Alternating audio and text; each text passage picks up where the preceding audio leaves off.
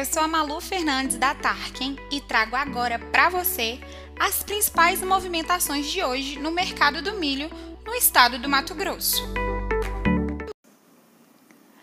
Mercado um pouco mais lento hoje no estado. Poucas são as ofertas de milho no disponível.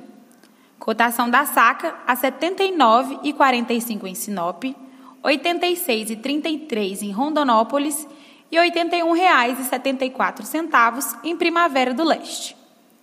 A tendência nos preços é altista para os próximos dias do mês. O mercado se mostra bastante morno também para o milho futuro. Poucas negociações a termo sendo concretizadas, apesar de a procura ter melhorado nos últimos dias. Previsão de chuvas regulares para todo o estado durante essa semana.